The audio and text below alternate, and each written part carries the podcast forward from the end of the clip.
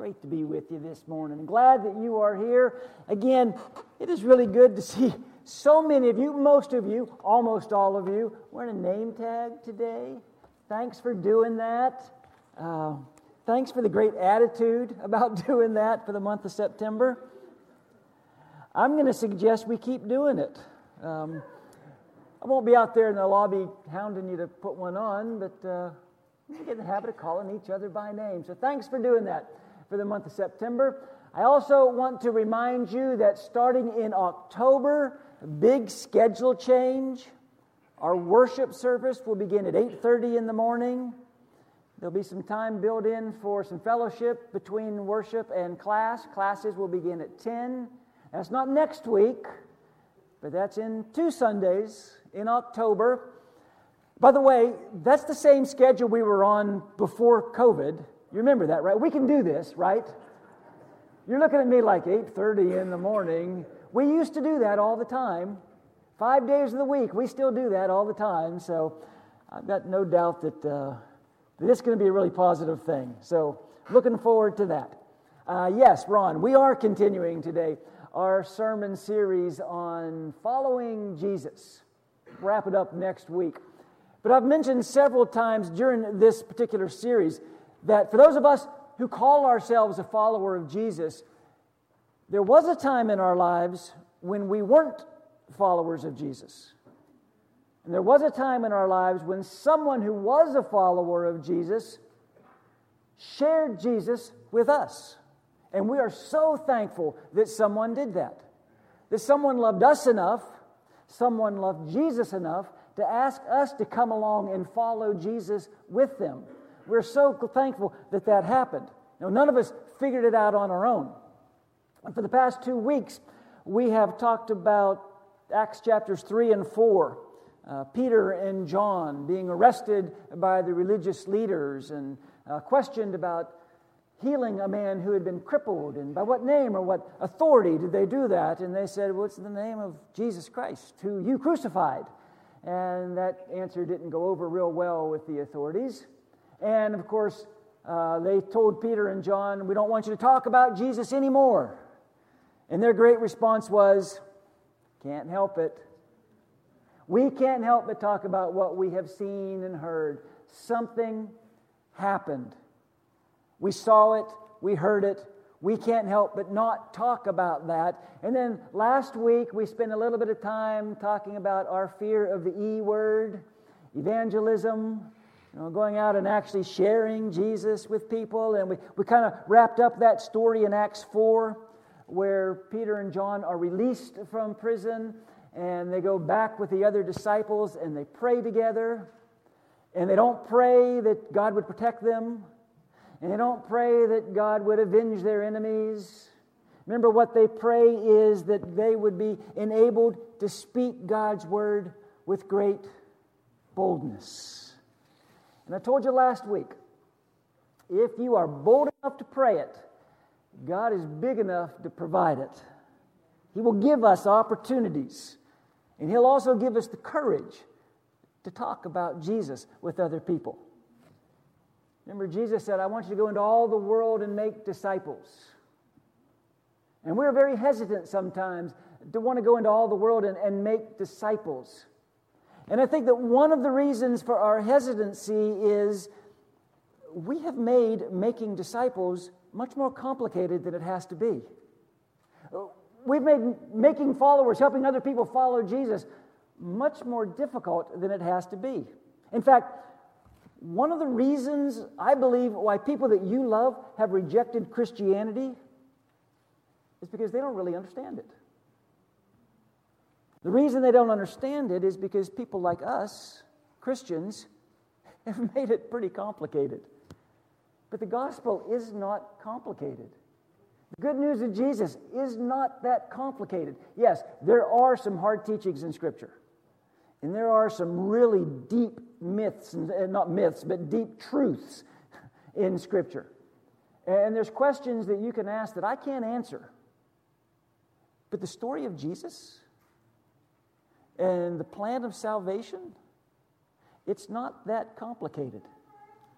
Here's the great thing about the gospel Here's the amazing thing about the gospel no matter where a person is from, no matter what country they live in, no matter what language they speak, no matter how educated they might be, no matter what age they might be, no matter how big their family is, no matter how wonderful their past is was, no matter how dysfunctional their past was, no matter how many times they've been married, no matter how many times they've been divorced, no matter how many times they've been arrested, no matter what is going on in a person's life, everyone gets in the same way.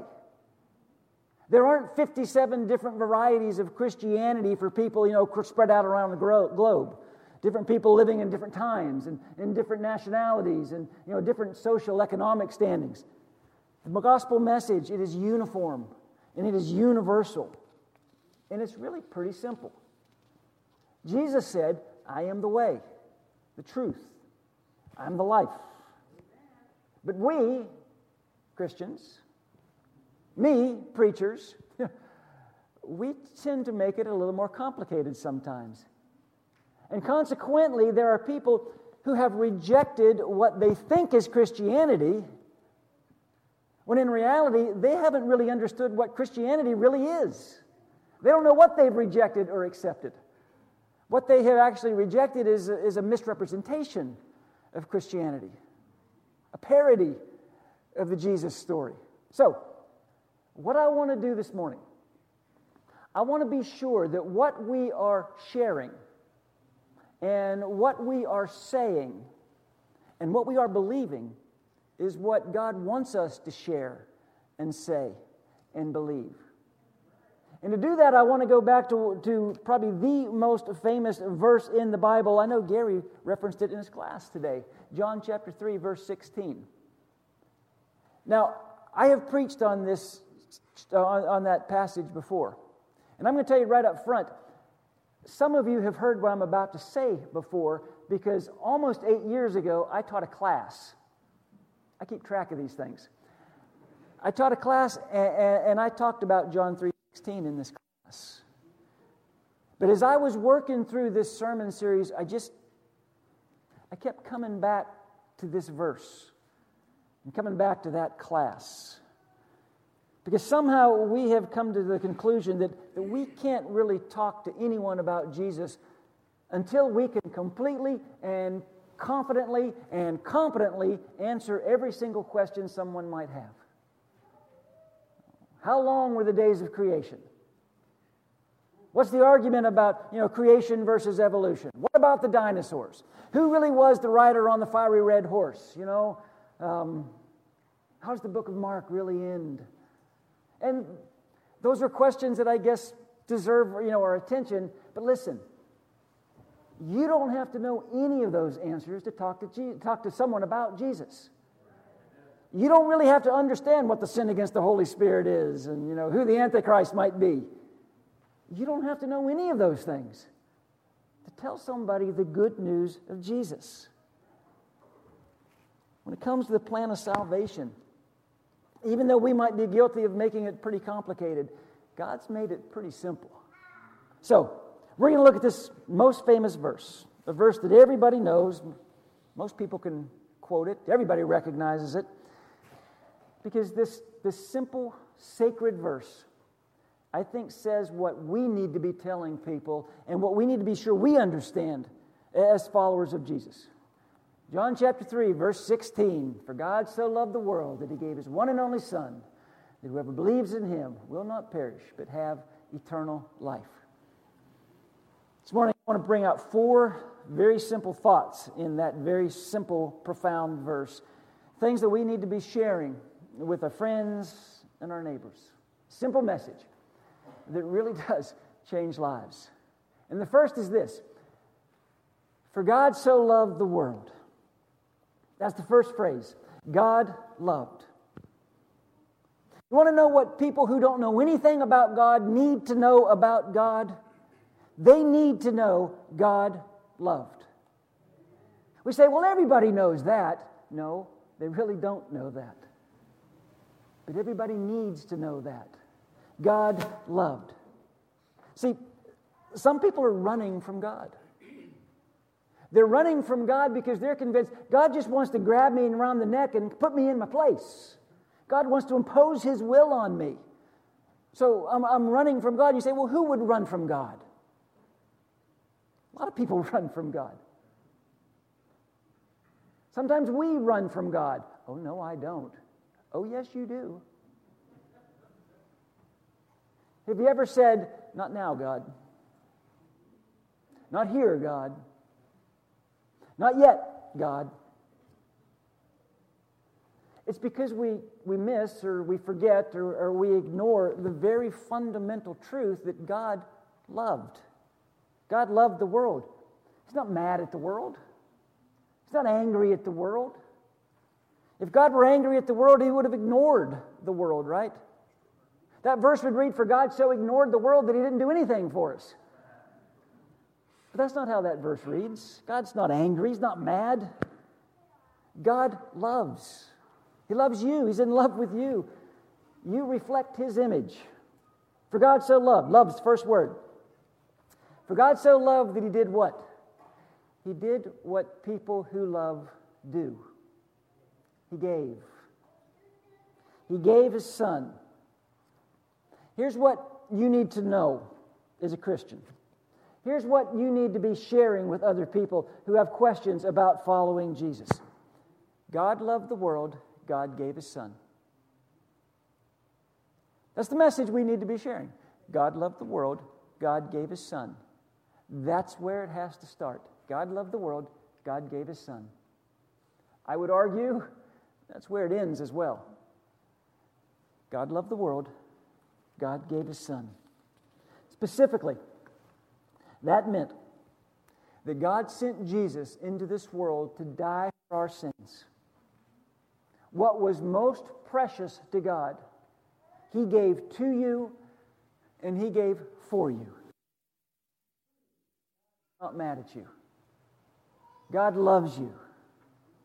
Proves He's not chasing us to chastise us. He's chasing us because He wants to rescue us. You moms, have you ever chased your small child as they're running towards a busy street?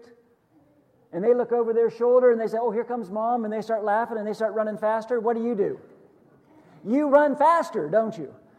Because you know I've got to get to them before they get to that street. God loved, God gave. God loved the world. God gave his son because that's what things, that's the thing that people who love do. They give to those that they love. Here's the next part. What did God do? God loved the world. God gave his son. What do I need to do? But God so loved the world that he gave his one and only son that whoever believes in him shall not perish. Believes in him. We need to believe in Jesus. We need to tell people to believe in Jesus. Because whoever believes in him shall not perish. I've got it in white and a little bit of yellow up there. If you're reading a red letter edition of the Bible, that verse is in red. Those are the words of Jesus. In fact, if you back up a verse to verse 15, Jesus said, Everyone who believes in him will have eternal life. Those are the words of Jesus, spoken to a man by the name of Nicodemus, talking about salvation. Now, if I am believing I'm going to love. And if I love, I'm going to obey, right? If I believe, I'm going to love. And if I love, I'm going to obey. Let me stick with the words of Jesus. You cite a lot of scripture here, but this morning I want to stick with the words of Jesus. Jesus says in John chapter 14, If you love me, you will obey what I command. Well, we claim to love Jesus, right? So I'm going to obey what Jesus commands. He says in Luke 13, unless you repent, you will all likewise perish. Those are the words of Jesus. He says in Mark 16, he that believes and is baptized will be saved. Those are the words of Jesus. If I believe, I'm going to love. If I love, I'm going to obey. If I'm going to obey, there are some things that I'm going to have to do. But I am going to do those things. I am going to obey because I believe in Jesus. It's not about what I can do for God, it's about what God does for me. It's not about what I give God, it's about what God wants to give me. Jesus is the way, the truth, and the life. No one comes to the Father but through Him. God loved, God gave, we believe. And then look at the very end of that verse. God loved, God gave. Well, if He, if he gave us something, what do, we, what, did he, what do we have? For God so loved the world that He gave His one and only Son, that whoever believes in Him shall not perish, but have eternal life. God loved, God gave. We believe, we have. And of course, what Jesus says we have is eternal life. Now, this is pretty big. it's pretty big. Because what Jesus is promising here is not that we're going to live forever. Everybody's going to live forever, okay? Everybody is going to live forever somewhere. Got good news and bad news. Everybody lives forever somewhere. Yeah, our outward body is wasting away. Some of us a little more quickly than others, but, but our outward body is wasting away. But inwardly, our soul is eternal. We are eternal beings. We possess the thumbprint of God. We're made in His image. You know, Jesus came because everybody's going to live somewhere forever. There is a, uh, there's a real buzz in religious culture right now about what happens when you die. And a lot of people are writing books about that. And a lot of people are, are blogging about that. And I guess there's always been, you know, a lot of conversation about that, and I guess there always will be. And I can buy their books and read what they say, and I do. You know, I listen to smart people. I can read their blogs and I can listen to their podcasts, and I do. But again, this morning, I want to stick with the words of Jesus. Here's what Jesus says Matthew 13. This is how it will be at the end of the age. The angels will come and separate the wicked from the righteous and throw them into the fiery furnace where there will be weeping and gnashing of teeth. That's the words of Jesus. So is this Matthew 25. Then he will say to those on his left, Depart from me, you who are cursed, into the eternal fire prepared for the devils and his angels. And then just a couple verses later, and they will go away to eternal punishment but the righteous to eternal life. Jesus said, There is a real place called hell, and it will last forever.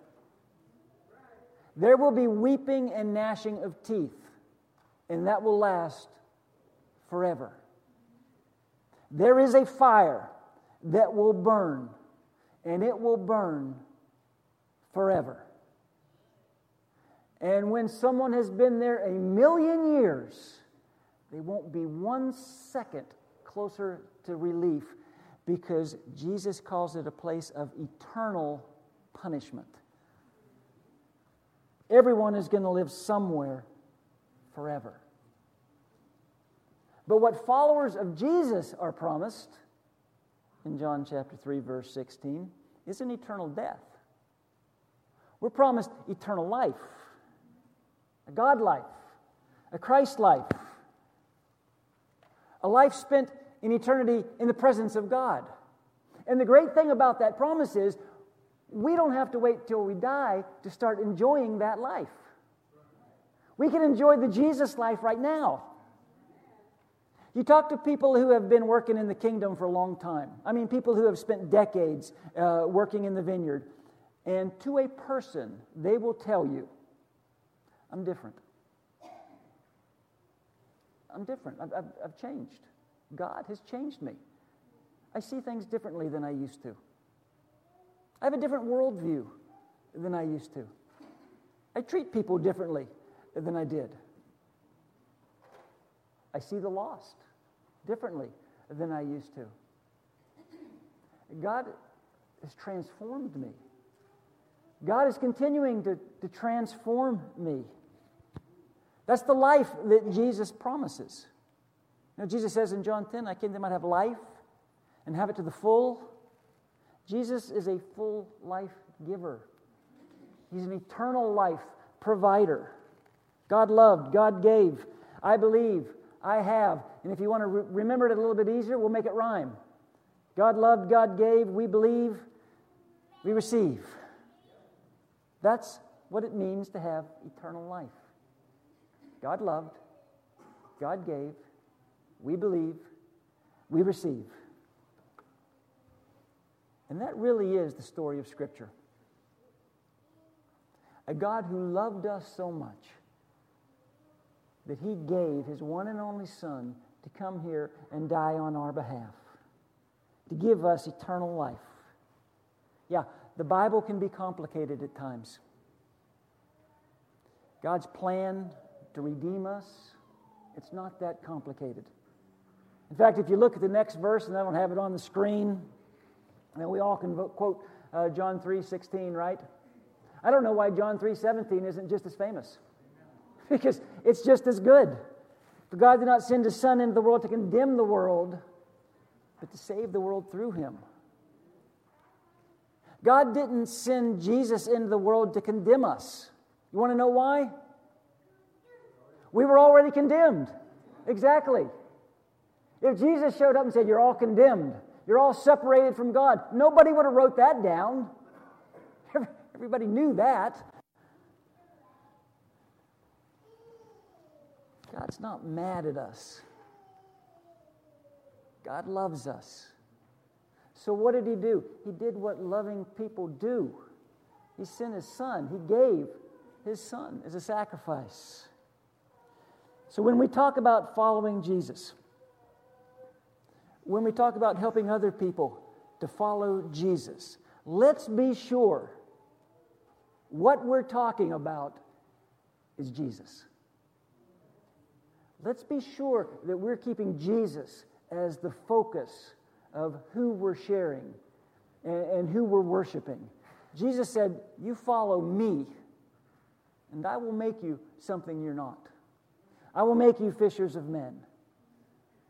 So we don't invite people to join a plan or a program or some moral code of ethics. We try to introduce people to Jesus. We try to show people Jesus, connect them to Jesus. I think we've made it more complicated than it has to be. God didn't give us the Bible to try to confuse us. Bible is the story of a God who loves us, who gave to us the very best that He had, who is asking us to believe that He is who He is and He's done what He's done and He'll do what He's promised. He's not trying to chase you down and grab you by the neck and force His will upon you. He desperately wants to rescue you. That's why the gospel is called good news. The good news of the gospel. As followers of Jesus, we are called not just to live that out, but to lay that out. Not just to live a really great life. But we are called to be disciples who make disciples, to be followers of Jesus who invite other people to follow Jesus along with us. And to do that, we need to live it, but also we need to talk about Jesus. We need to share Jesus. Now, listen, not everyone's going to listen to the message. Not everyone's going to buy in. Not everyone's going to agree with, you know, what we're trying to share. Not everyone's going to want to hear it. But let's make sure, as followers of Jesus, that what we are sharing and what they are accepting or rejecting, let's make sure it's the main thing. Let's make sure it's Jesus that we are sharing and, and, and that we are lifting up. He is the way, He's the truth. He's the life.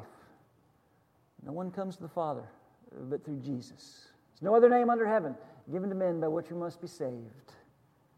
It's Jesus. Again, if I love Jesus, I'm going to believe Jesus. If I believe Jesus, I'm going to obey Jesus. Being disciples who make other disciples. It's not that complicated. But someone's got to do it.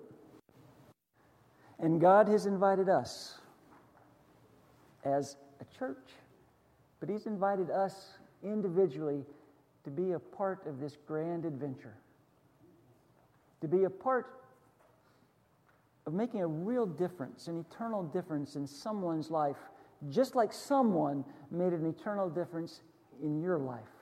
So, show them faith, show them Jesus. And don't worry if you're not sure exactly the right words to say, or, you know, um, you know I'm not smart enough or clever enough. Listen, God's going to bless your effort. He will. He'll make you worthy. But the message really is that simple God loved, God gave. We believe, and we receive. Life is too precious, it's too precarious to waste on all the things that seem to take all our attention. Let's make sure we're keeping the main thing the main thing. For God so loved the world that he gave his one and only Son, that whoever believes in him will not perish, but have eternal life. Let's stand and sing.